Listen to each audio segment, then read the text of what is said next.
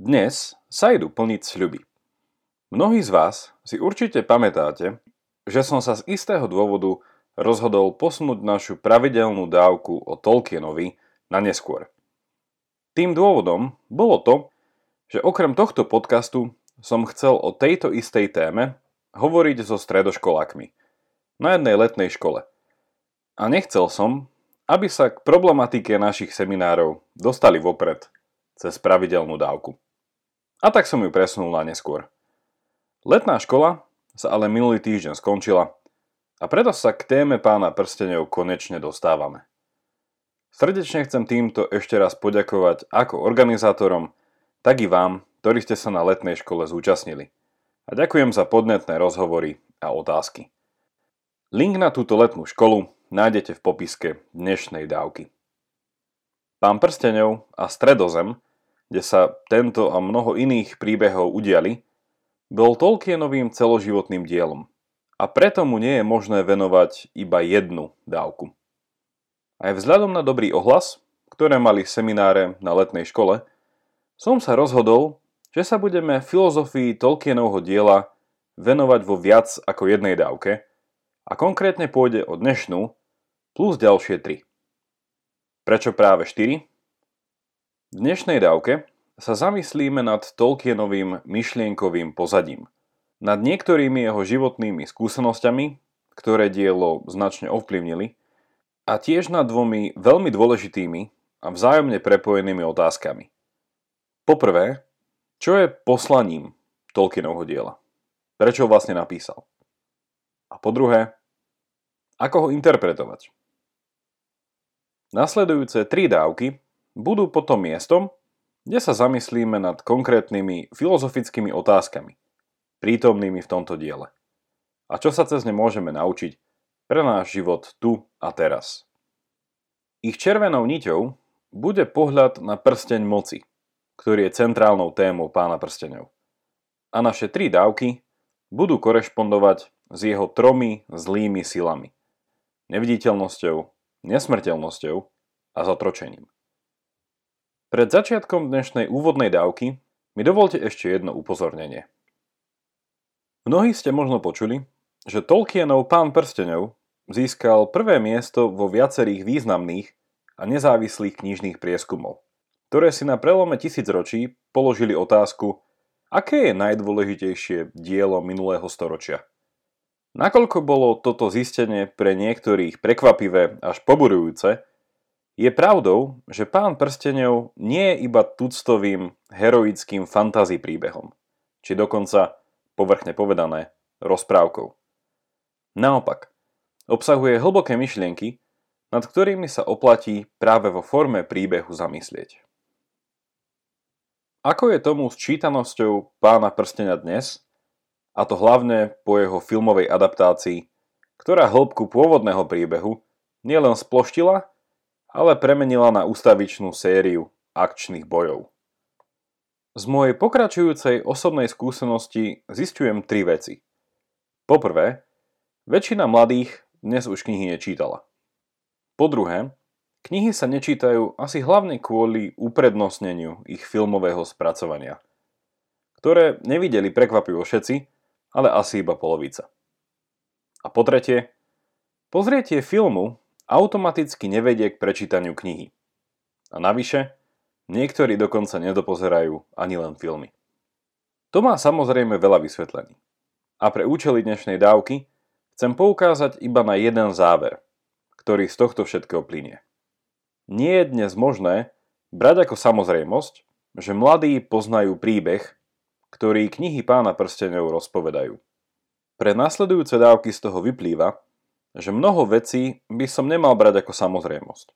A mal by som sa snažiť príbeh aspoň v hrubých črtách nakresliť tak, aby sa v ňom nestratil aj ten z vás, ktorý o ňom doteraz počul iba okrajovo. Alebo vôbec. Nakoľko by bol tento prístup ideálny, nemyslím si, že je reálny. A môj postup bude následovný. Počas zamýšľania sa nad silami prstenia Musím o tomto prstení hovoriť v kontexte pôvodného príbehu. Ale rozhodol som sa to robiť iba veľmi cieľene. A mnoho vecí, teda postav a podpríbehov, vynechám. Z toho vyplýva, že po vypočutí poslednej dávky z tejto série o pánovi prstenov by si nikto nemal povedať áno, teraz už viem, o čom celý príbeh pána prstenov je a vidím, v čom sa dá aplikovať na môj život. Nie.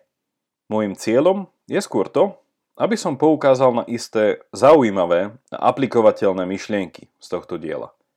A celá séria zamyslení je k nemu iba úvodom. Mojou nádejou je to, že sa po knihách pána prstenov rozhodnete siahnuť. A nie len po nich, ale tiež po Hobbitovi a Silmarillione, ktoré dejovo príbeh prstenia moci predchádzajú a dávajú mu ešte širší kontext. Ak ste ešte filmy nevideli a tiež nečítali ani knihy, zabudnite na teraz na film a začnite s knihou. Vítajte pri desiatej pravidelnej dávke, ktorá otvára sériu štyroch stretnutí o pánovi prstenov.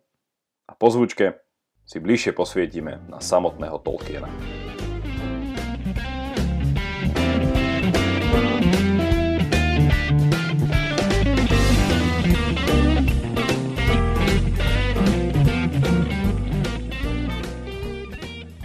Tolkien. Celým menom John Ronald Ruel Tolkien. Bol anglický profesor a lingvista ktorý žil na prelome 19. a 20. storočia. V tejto prvej dávke sa chcem s vami pozrieť na niekoľko vecí z jeho života, ktoré sú nevyhnutné pre hlbšie pochopenie jeho diela. Najprv sa zamyslíme nad jeho skúsenosťou z prvej svetovej vojny a ako ho ovplyvnila jeho mama. A následne sa pozrieme na dve otázky z úvodu. Čo chcel napísaním svojho diela dosiahnuť a ako ho interpretovať. Tolkien sa aktívne zúčastnil bitky na Some, ktorá sa odohrávala od 1. júla až do 18. novembra 1916. V tejto bitke bojovali proti sebe na jednej strane Nemecko a na druhej strane Francúzsko a Veľká Británia. Zomrelo tam okolo jedného milióna vojakov a podľa mnohých historikov išlo o najkrvavejšiu bitku v dejinách. V skratke by sme mohli hovoriť o dvoch veciach, ktoré Tolkiena táto skúsenosť naučila. Poprvé, k jeho hodnosti porúčíka prináležalo, že mal svojho pomocníka. Ten mu pomáhal s jednoduchými prácami, nosil mu jedlo, staral sa jeho oblečenie a tak ďalej. Dôležité je tiež podotknúť, že takíto pomocníci pochádzali z nižších spoločenských vrstiev často nemali vysoké formálne vzdelanie a dalo by sa povedať, že na vojne robili túto činnosť preto, lebo na ostatné nemali kapacity. Tu prichádzame k paradoxu, pre ktorý chcem túto Tolkienovú skúsenosť spomenúť. Tolkienov vzťah s jeho pomocníkom prerastol do priateľstva. A na mnohých miestach píše, v akej ho mal úcte, koľko sa od neho naučil a koľkých veciach a v koľkých veciach ho zahambil a ich vzťah vnímal ako vzťah seberovných. Tolkien tu teraz zažíva to, že múdrosť nevyhnutne neprichádza z akademických titulov a že niekedy prichádza od ľudí, od ktorých spoločnosť očakáva najmenej. Ako teda mnohí tušíte, táto a podobné skúsenosti inšpirovali Tolkienovú postavu Frodovho spoluputníka Sama. Podobnú skúsenosť mal Tolkien aj na Oxforde, kde mal ako profesor istú dobu priradeného svojho vlastného pomocníka. Pre zaujímavosť, v Anglicku sa oficiálne títo pomocníci nazývali Batmani. Druhá skúsenosť, ktorou bitka na Some Tolkiena poznačila, bola strata dvoch z troch jeho najlepších priateľov, s ktorými sa poznal už od strednej školy. Bolesť zo straty vnútorný boj o zmysluplnosť, absurdnosť vojny, to všetko sú myšlienky, ktoré sa Tolkiena dotýkali osobne. Ak by ste mali záujem prečítať si viac o tom, ako táto vojna ovplyvnila Tolkiena a jeho dielo, odporúčam vám dielo Johna Garta Tolkien and the Great Wall – The Threshold of the Middle Earth. Knihu na teraz nájdete iba po anglicky. Pozrime sa teraz na ďalšiu vec, ktorá Tolkiena ovplyvnila. Síce bol Angličan, Tolkien sa nenarodil na britských ostrovoch, ale v Juhoafrickej republike, kde sa jeho otec z pracovných dôvodov presťahoval aj s celou rodinou. Tolkien, alebo Ronald, ako ho volali doma, mal ešte jedného a o dva roky mladšieho brata Hilaryho. Čoskoro sa ale stali sirotami. Keď mal Ronald 3 roky a s matkou a bratom boli na krátkej návšteve Anglicka, jeho otec Arthur Tolkien, ktorý zostal z pracovných povinností v Afrike, tam náhle umiera na reumatickú horúčku. Rodina Tolkienovcov sa následne na trvalo stiahuje späť do anglického Birminghamu, kde začínajú ich finančné problémy. Ronald aj s Hillarym sú vyučovaní doma. A túto výučbu má na starosti ich mama Mabel. A vo veku 4 rokov už vie samostatne čítať, má základy latinčiny a prejavuje veľký záujem o botaniku a kresbu krajiny a stromov. Táto pokojná časť detstva sa ale končí jeho 12. rokom, keď Mabel zomiera na cukrovku a spolu s bratom sú zverení otcovi Františkovi Xavierovi Morganovi z miestneho oratória. Ten Tolkiena až do jeho osamostatnenia podporoval ako materiálne, tak aj otcovsky. Tolkien nikdy nenapísal autobiografiu a životopis ako literárny žáner nemal rád. Ak by ste ale napriek tomu chceli siahnuť po jeho životopise, jediný autorizovaný životopis, na ktorom spolupracoval, zostavil Humphrey Carpenter s názvom J.R.R. Tolkien životopis. A minulý rok bol preložený aj do slovenčiny. Tento krátky životopisný exkurs Spomínam veľmi inštrumentálne a chcem ním v minimálnej forme predstaviť Mabel, Tolkienovú mamu, ktorá zásadným spôsobom ovplyvnila Tolkienov život a tým aj jeho dielo. V roku 1900, keď mal Tolkien 8 rokov, konvertuje celá rodina na katolicizmus. A to i napriek veľkému odporu zo strany maminej baptistickej rodiny. Životná situácia sa im tým ešte zhoršila, keďže tento krok nebol prijatý s porozumením. A Mabel sa musela ešte viac usilovať o to, aby synom zabezpečila ako dobré životné podmienky, tak i výchovu a vzdelanie v novozískanej viere. Ako som už povedal pred chvíľou, je zdravotný stav sa zhoršil až natoľko, že o 4 roky od ich konverzie umiera. Smrť mamy opisuje neskôr sám Tolkien týmito slovami. Moja vlastná drahá mama bola naozaj mučenicou. A nie každému Boh daruje takú ľahkú cestu k svojim darom, ako mne a Hilarymu. Keď nám dal matku, ktorá sa narobila a ustarostila k smrti, aby sa uistila, že vytrváme vo viere. Čím teda Mabel tak veľmi ovplyvnila Tolkiena? Tolkien už od mala vedome vnímal obetu, ktorú priniesla, aby mu s bratom zaistila základné životné podmienky a dobré vzdelanie a tiež si vážil, s akou vážnosťou pristupovala k svojej viere a čo podstúpila, aby sa jej on s bratom nevzdali. Rozmer Tolkiena, ako veriaceho človeka, je tým pádom istým spôsobom prítomný v jeho diele. Naschval ale hovorím istým spôsobom, pretože Tolkien nikdy nepísal ako katolícky autor, ale ako autor, ktorý je súčasťou istej náboženskej tradície. A to je veľký rozdiel. A tu pramení mnoho zmetku. Mnohí z vás, ktorí ste sa už s Tolkienovým dielom stretli, ste postrehli častú snahu interpretovať pána prsteňov ako primárne kresťanské dielo. V snahe nájsť čím viac nejakých priamých odkazov, a teda alegórií, ktoré by túto interpretáciu potvrdili. Bohužiaľ, táto snaha je v niečom márna. A to nás vedie k otázkam, prečo Tolkien pána prstenov napísal a ako ho interpretovať. Začneme s prvou otázkou. Tolkien chcel dať anglickú vlastnú mytológiu. Ak sa pozrieme na slovo mytológia, vidíme tam grecký základ slova mytos, ktoré sa prekladá ako ústny príbeh.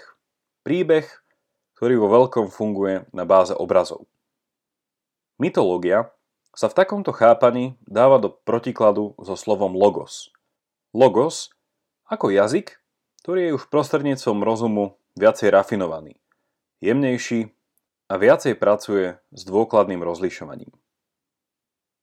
Vidíme tu, že mytos a logos tým pádom nejdu nevyhnutne proti sebe, ale napríklad komunikujú pravdu iba iným spôsobom. Tolkien bol nespokojný s tým, čo sa dovtedy vnímalo ako klasická anglická mytológia. Na mysli mám okrúhly stôl, kráľa Artuša, čarodejníka Merlina či meč Excalibur. Tolkien tento príbeh vnímal ako francúzsky dovoz a vnímal, že Anglicku chýba jeho vlastný. Čo inšpirovalo Tolkiena aby svoje dielo napísal spôsobom, ako ho napísal? Tolkien mal akoby dve tváre a mnohí ho poznajú iba ako autora fantasy príbehov. Tolkien bol tiež aj akademikom a v jeho akademickej kariére sa preslávil hlavne svojou interpretáciou jedného staroanglického diela, ktoré sa dátuje do 10. 11. storočia. Ide o veršovaný epos s názvom Beowulf. Tolkienovým originálnym príspevkom do analýzy tohto diela je v skratke to, že videl za povrch jeho textu, kde severský hrdina zabíja príšery a nakoniec sám zranený umiera, a navrhol vidieť veci hlbšie.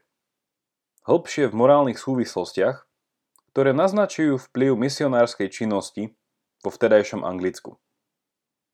Beowulf teda nebol iba heroickým fantasy príbehom, ale poukazoval na príbeh morálno-historického charakteru, ktorý bol pre Tolkienovou interpretáciou vylúčený ako absurdný. Ako mnohí z vás teraz správne tušia, spôsob, akým bol napísaný tento epos a cieľ, prečo bol napísaný, bol jednou z kľúčových inšpirácií pre Tolkienovo dielo. A tu pod dielom nemyslím iba pána prstenov, ale tiež Silmarillion a celé legendárium, ktoré tvorí celkové historické pozadie. Tolkien chcel teda napísať rozsiahlu spleť mytologických príbehov, ktoré by mali hodnotu sami o sebe, ako literárne dielo, a súčasne, ale nepriamo, poukazovali na vyšší hodnotový rámec. Tu sa vraciame k dezinterpretácii pána prstenov ako kresťanského diela. Jeho dielo je tak náboženské, ako hociaký rímsky, grécky či severský mýtus. Inými slovami, mohli by sme povedať, že dej jeho príbehov sa odohráva akoby v pohanskom či predkresťanskom svete.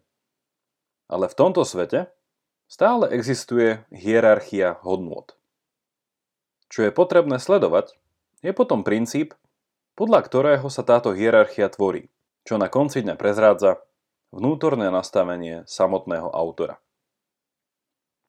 Pri čítaní diel ako Beowulf či Pán prstenov nie je správne začať s hľadaním nejakých priamých náboženských odkazov v danom diele a z toho potom vyskladať jeho celkovú interpretáciu. Fungovanie na báze takýchto alegórií sa Tolkienovi protivilo a to nás posúva k našej poslednej otázke. Ako teda interpretovať pána prstenov?